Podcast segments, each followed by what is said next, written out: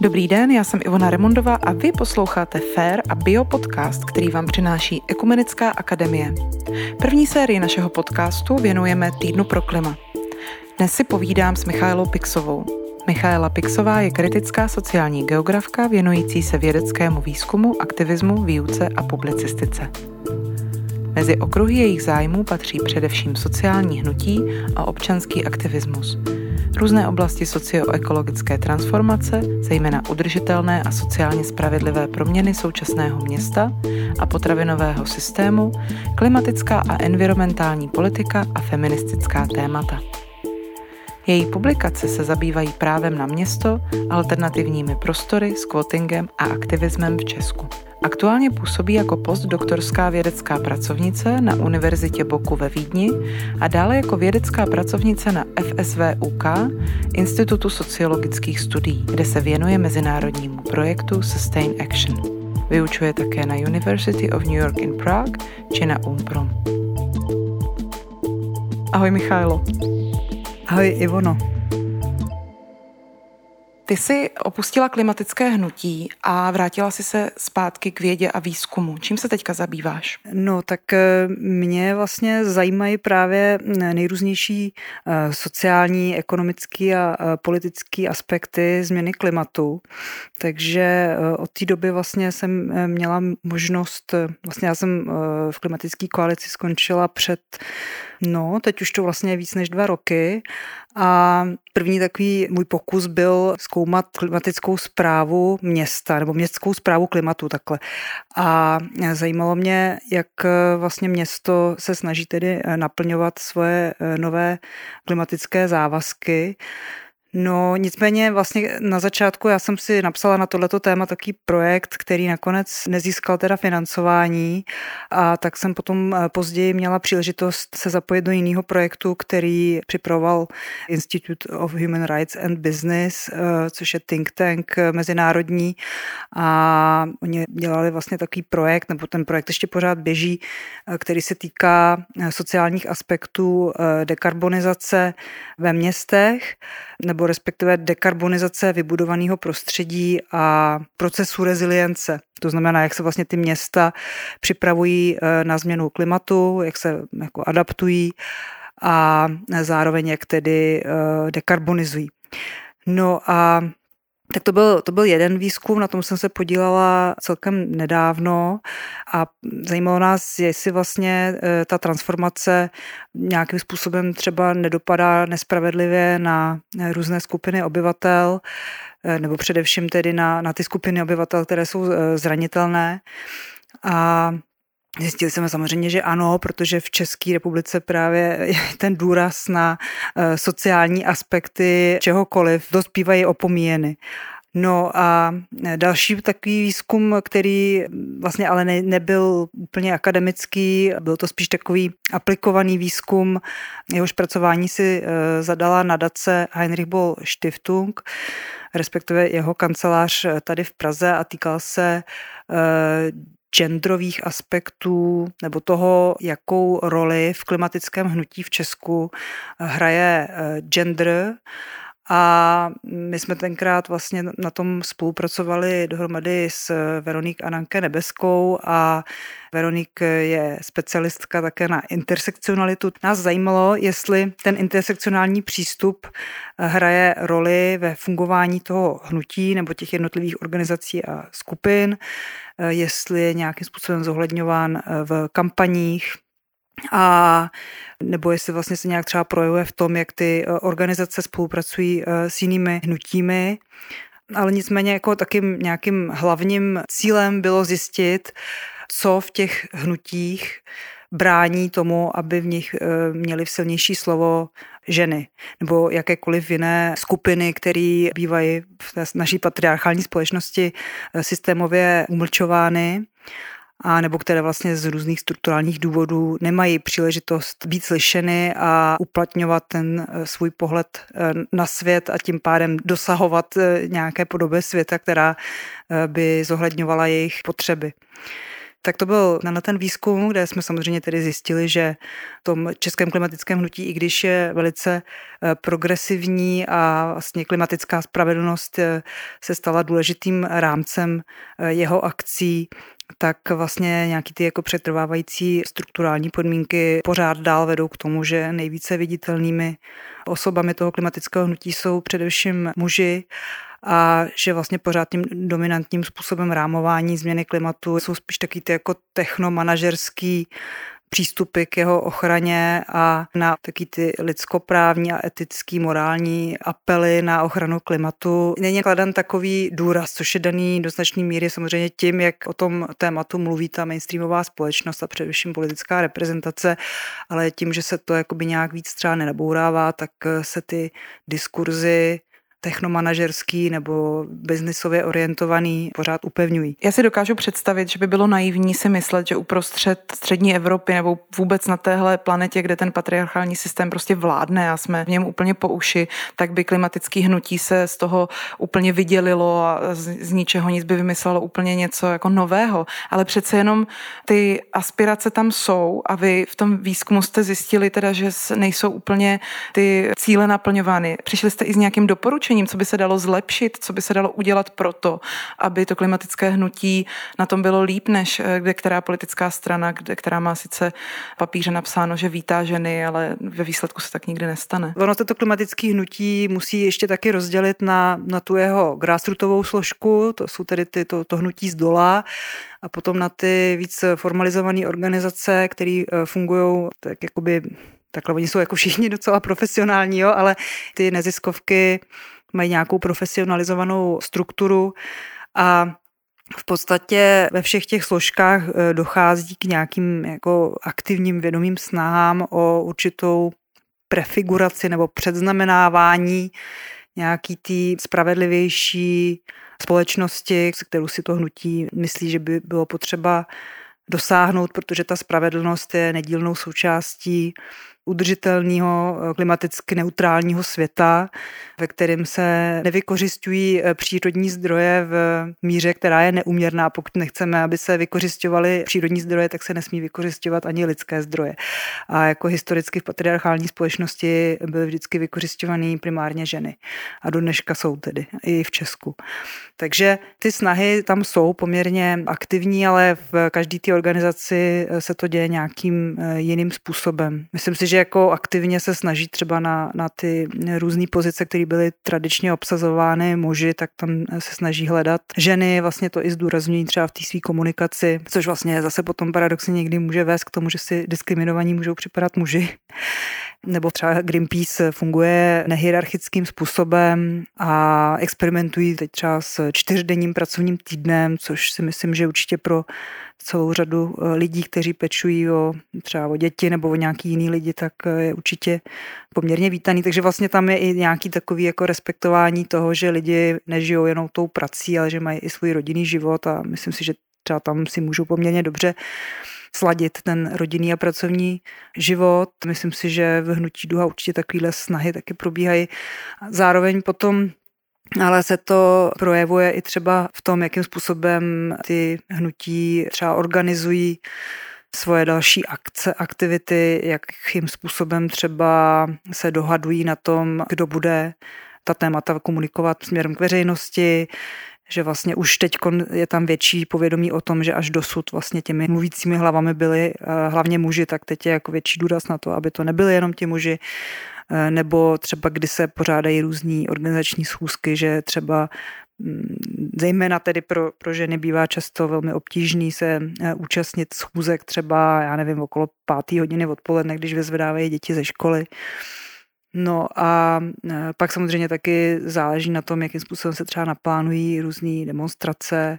jestli budou dostupný pro všechny a jestli vlastně nebudou bránit účasti některých konkrétních sociálních skupin. A ten poslední výzkum, který děláš teď, ve kterým jste teď ponořená, tak se týká čeho? Teď jsem ponořená ve dvou výzkumech. Jeden se týká potravinových alternativ. Na tom pracuju ve Vídni, nebo respektive jsem zaměstnaná na Univerzitě Boku ve Vídni ale fyzicky se nacházím v Česku, protože výzkum se týká tří zemí, Argentiny, Švýcarska a Česka a já teda zpracovávám tu českou studii. A pak je ještě druhý výzkum, kterýmu se věnuje, tomu se věnuje teď od února teprve a to je e, výzkum, e, který se zabývá udržováním občanské společnosti v kontextu multiplikujících se krizí. A tam nás zajímá, jak vlastně vznikají takové jako ohniska angažovanosti nebo e, různé kampaně, které třeba reagují na nějaký konkrétní e, společenský výzvy a krize. A ten výzkum je založený na metodě participačně akčního výzkumu, to znamená, že jednak teda, uh, on je to mezinárodní výzkum, kde je celkově šest akademiček, které jsou zároveň i aktivistkami a které tedy mají dobré kontakty v těch svých národních kontextech na místní občanskou společnost a sociální hnutí. A cílem je vlastně přijít s nějakými poznatky, které by mohly tomu hnutí pomoct dál eh, v jeho dalších aktivitách a zjistit, jaký jsou třeba v současné době bariéry nebo eh, vlastně problémy právě s nějakým jako větší, nějaký větší spolupráci ve vytváření různých koalic a spojenectví, protože se vlastně ukazuje, že tím, jak ty krize mají takový určitý potenciál v tom, že nám ukazují, jak různá témata spolu souvisí a že vlastně spousta těch systémových řešení mají nějakého svého společného eh, jmenovatele a že vlastně lze skrz ty krize propojovat skupiny a hnutí, který třeba zdánlivě řeší úplně odlišný témata, ale vlastně je tam spousta přemostovacích témat, díky kterým se můžou sjednotit. Ale potom je tady právě ještě ta praktická úroveň toho, jak to vlastně eh, vůbec v té realitě dělat, protože když se potom ty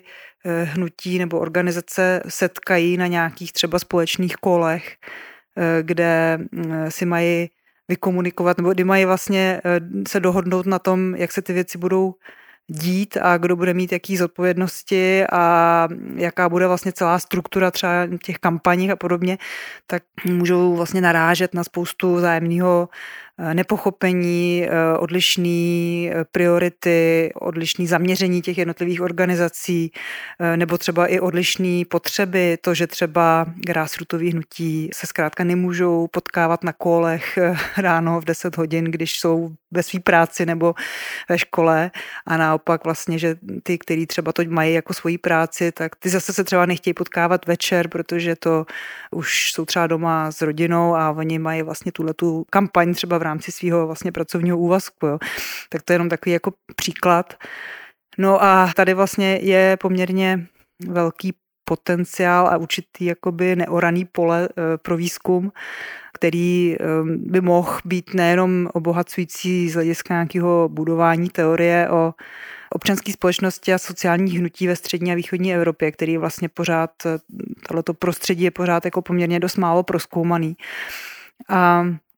Zároveň by to vlastně mohlo mít i nějaký takovýhle eh, praktický eh, využití. Mě k tomu napadá, my jsme si vždycky říkali v tom hnutí, že čím víc se spojujeme s ostatníma, tím pomalejší jsme, že ten biznis se vždycky rychle domluví, protože tam je ten cíl naprosto jasný a nekomplikovaný. Vydělat, vydělat, vydělat. A ty naše cíle se uh, hůř domlouvají, protože máme, každá ta organizace nebo každá ta entita máme nějaký trošku jiný cíl. A než se domluvíme na tom, jak budeme postupovat, tak to uh, hmm tak ten biznis ještě zrychluje. Tak to mě k tomu jenom napadá, jako takový no, velk, no, velk, je, velkou výzvu pro nás, aktivisty. To je pravda, že vlastně ty hnutí nebo ty různé kampaně a iniciativy se často právě dost vyčerpají na těch organizačních věcech. Tam je asi jakoby dobrý tomu nějak trošku pomoct. No. Já jsem ještě zapomněla teda říct, že vlastně tenhle ten projekt zpracovávám na Fakultě sociálních věd, na Institutu sociologických studií ten projekt se odehrává kromě Česka taky v Maďarsku, v Polsku, v Rumunsku, v Srbsku a ve Švédsku. On je tedy koordinovaný ze Stockholmu, ze, od Sodotor University a budeme tam dělat i nějaký právě komparativní studie, jak se to téma liší v těch různých národních eh, kontextech. To se moc těším na výsledek a hlavně nám držím palce, nám lidem v různých hnutích, abychom se z toho pak třeba mohli poučit a něco si z toho vzít, co nám pomůže v další práci, což je vždycky ta výzva číslo dvě. Pojďme se teď podívat eh, na téma toho prvního výzkumu, který teď řešíš, a to je výzkum zabývající se potravinovým systémem teď probíhá týden pro klima, tak moje první otázka je, jak souvisí potravinový systém s klimatem? To je vlastně hrozně zajímavé, že v rámci klimatického hnutí se primárně řeší především energetika a vlastně potravinový hnutí je do značné míry od toho klimatického hnutí úplně oddělený, nebo minimálně v Česku Česku mám pocit, že to tak je. Ty témata ale spolu velmi úzce souvisí způsob, kterým se produkují potraviny, eh, tak má naprosto zásadní dopad na změnu klimatu, protože agroindustriální produkce potravin se do značné míry tedy podílí na destrukci těch původních ekosystémů a potraviny produkuje eh, intenzivním způsobem, který ničí půdu a vlastně sám o sobě ten průmysl produkuje velké množství emisí, protože samozřejmě je silně mechanizovaný a zároveň využívá hnojiva, který se vyrábí z fosilních paliv a poškozuje tedy eh, schopnost eh, půdy být úložištěm uhlíku. Jo? Že jako zdravá půda je schopná zadržovat obrovské množství uhlíku, ale tedy ta zejména tedy chemicky hnojená a těžkou technikou oraná půda tuhle tu schopnost eh, ztrácí a stává se z ní vlastně jenom taková, takový jako mrtvý prostředí pro pěstování té komodity. Hledně na to, že tedy velké množství těch zemědělských komodit ani neslouží eh, primárně jako k produkci potravin pro lidi. Pěstuje se celá řada biopaliv nebo nějakých jiných rostlin, které slouží k průmyslovému zpracování, což má samozřejmě se jako enormní dopad na, na odlesňování. A zároveň se taky pěstuje velké množství eh, krmiv pro eh, hospodářská zvířata, protože se globálně zvyšuje eh, konzumace masa, což je vlastně ohromně náročný právě na ty plochy, který je potřeba využívat pro pěstování těch, těch krmiv. A kdyby se na těchto těch polích pěstovaly potraviny, které jsou určené pro přímou spotřebu lidmi, tak by vlastně se mohlo Jednak samozřejmě třeba ono se, ono se často třeba tak jako posměšně eh, říká taková jako zkratka, že aktivisti jsou proti krávám, protože krávy údajně jako prdí metan. Zároveň se teda říká, že jo, oni vlastně neprdí ten metan, oni ho krkají, ale to, že se konzumuje tak velké množství masa, nebo to, že se chová tak velké množství eh, krav, tak není právě problém jenom eh, právě kvůli tomu, že ty krávy tedy produkují ten metan, ale je to problém právě i kvůli tomu, že ten jejich chov eh, vyžaduje obrovské množství ploch na pěstování potravin pro ty krávy, protože to, co vidíme třeba v Česku, to bych ještě tak řekla, že když už si teda někdo chce dát eh, hovězí steak, tak ať si opravdu zjistí, jestli ten steak třeba pochází z nějaký šumavský louky, kde ty krávy žijou opravdu na pastvinách, anebo jestli je třeba právě mm, od někud třeba z Jižní Ameriky, kde se ty eh, krávy chovají často velmi intenzivním způsobem a eh, bývají eh, živeny mm, krmivy, které se pěstují na těch polích. A tím jako nechci zase nějak úplně jako očerňovat Jižní Ameriku, ale zkrátka pokud někdo se nedokáže obejít bez toho hovězího masa a chce zároveň snižovat nějakou svoji ekologickou stopu nebo uhlíkovou stopu, tak eh, je dobrý si zjistit, odkud to zvíře pochází. Nebo se jednoduše nepodílet na tom, že někde musí být vykácen nějaký prastarý, nádherný prales kvůli tomu, aby tam rostla soja, kvůli tomu, aby tou sojou se dal krmit tenhle ten skot. Já myslím, že spousta lidí to si to taky nedokáže představit, že než se jim dostane na talíř ten kousek masa, jak, jaký je tam vlastně zatím ten koloběh. A to je právě přesně ten další aspekt toho, jak je eh, ten agroindustriální komplex škodlivý pro klima, protože dodavatelský řetězce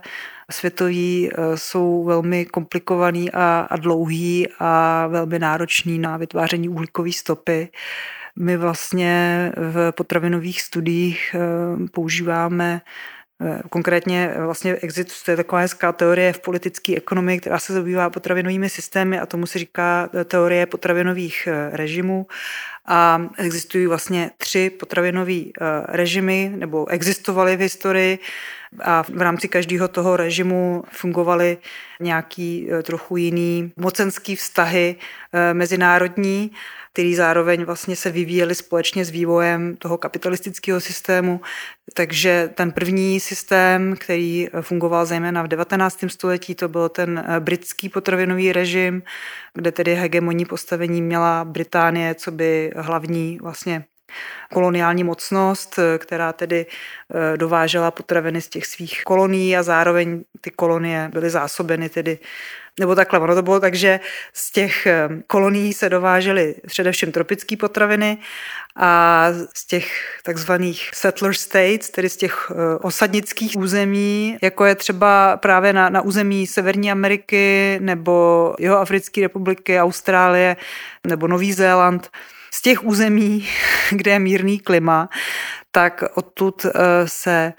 eh, vyváželo především obilí a zase z těch eh, spíš tropických nebo subtropických lokalit se dovážely zase exotické plodiny.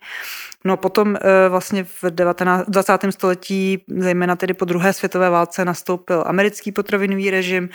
kdy docházelo právě k silnému rozvoji toho průmyslového zpracování potravin a e, vlastně v té době taky probíhala zelená revoluce. A v té době vlastně byl velký apel na, na to, jak, nebo byla obrovská obava z toho, že lidstvu dojdou potraviny kvůli přelidnění a v některých i rozvojových zemích eh, vlastně docházelo k obrovským hladomorům, který se podařilo zažehnat díky hm, té zelené revoluci, ale ta zelená revoluce zároveň vedla k tomu, že se v těch zemích etablovala ta intenzivní zemědělská produkce, která je silně eh, závislá na chemii a na, na té mechanizaci. No a potom vlastně ten poslední režim, který eh, ve kterém žijeme aktuálně přibližně od nějakých 80. let, nebo v Česku dejme tomu tedy od 90. let, tak to je eh, korporátní potravinový režim, který eh, se vlastně řídí pravidly globálního trhu. Hlavní moc v rámci tohoto režimu mají především ty obrovské eh, korporace, který zároveň mají obrovskou kontrolu nad tokem, nad materiálovými toky, eh, nad toky vlastně potravin eh, směrem od producenta směrem ke konzumentům. V rámci tohoto režimu jsou teda jednak eh, ty velmi dlouhé, komplikované dodavatelské řetězce a zároveň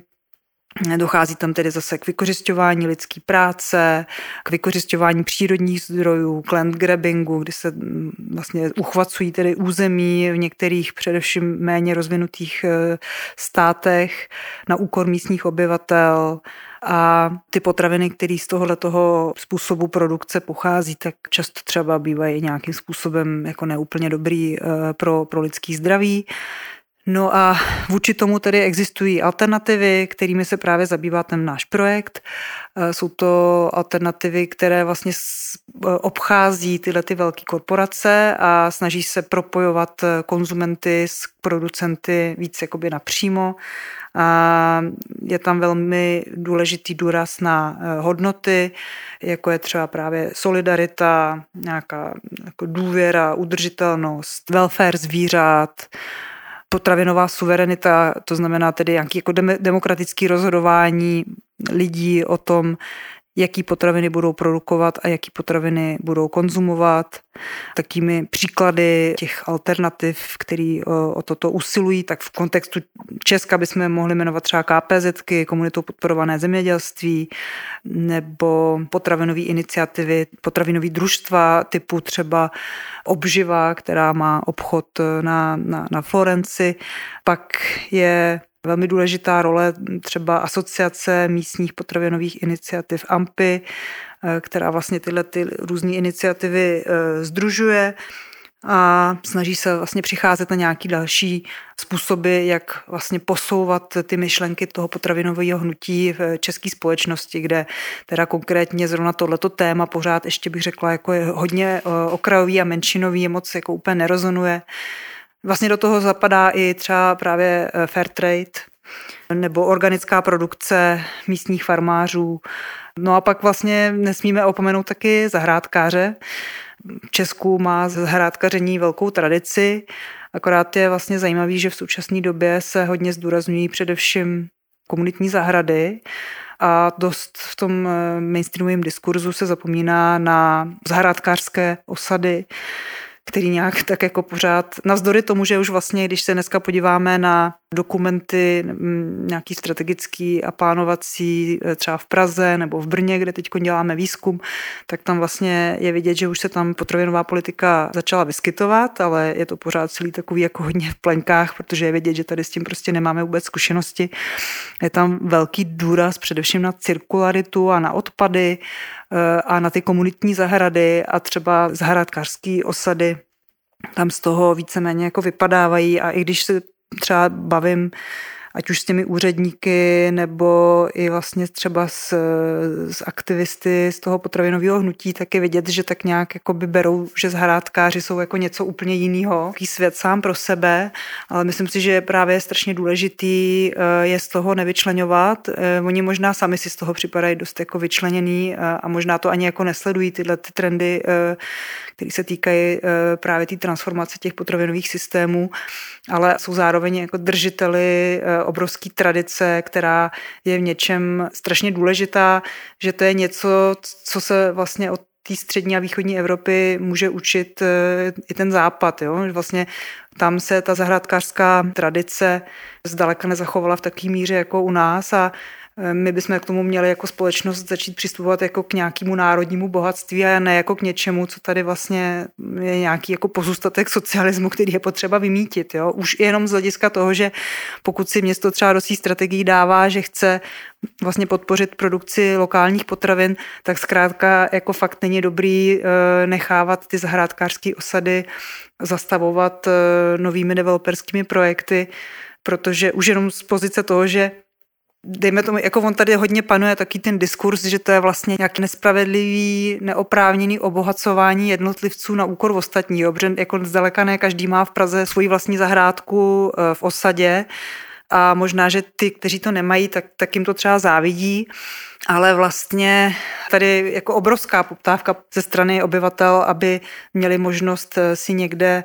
něco pěstovat. A jsou to důležité rezervy půdy vhodné pro pěstování eh, potravin. A je zkrátka potřeba s těmi plochami eh, počítat jako s něčím, co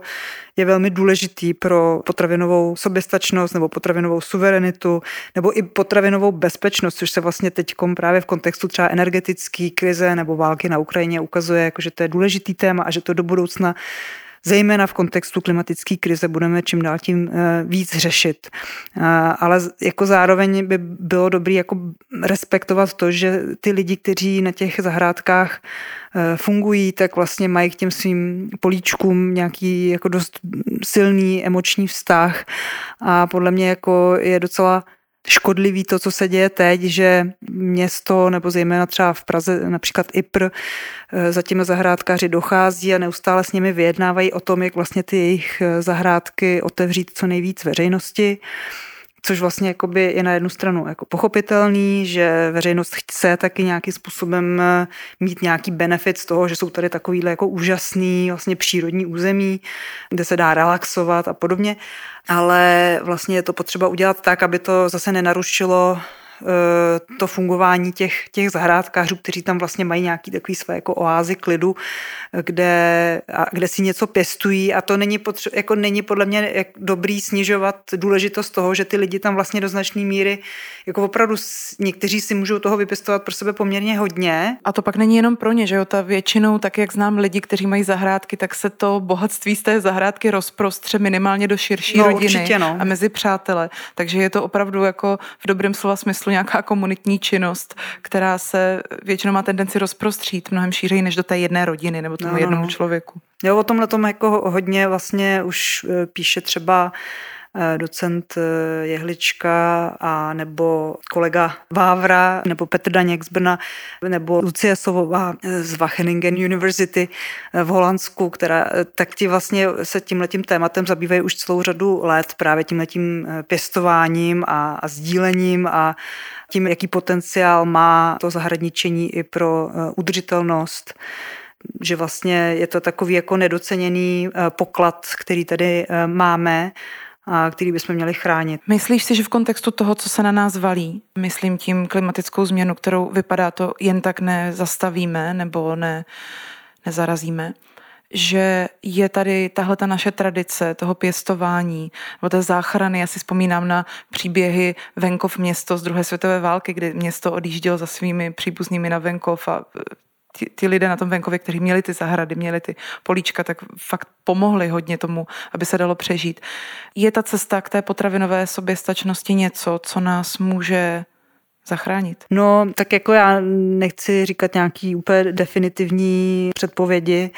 ale myslím si, že to je minimálně směr, kterým je dobrý se ubírat, protože ten směr, kterým se ubíráme teď, tak je zcela neudržitelný a Eh, určitě jako povede k pravému opaku, než je naše záchrana.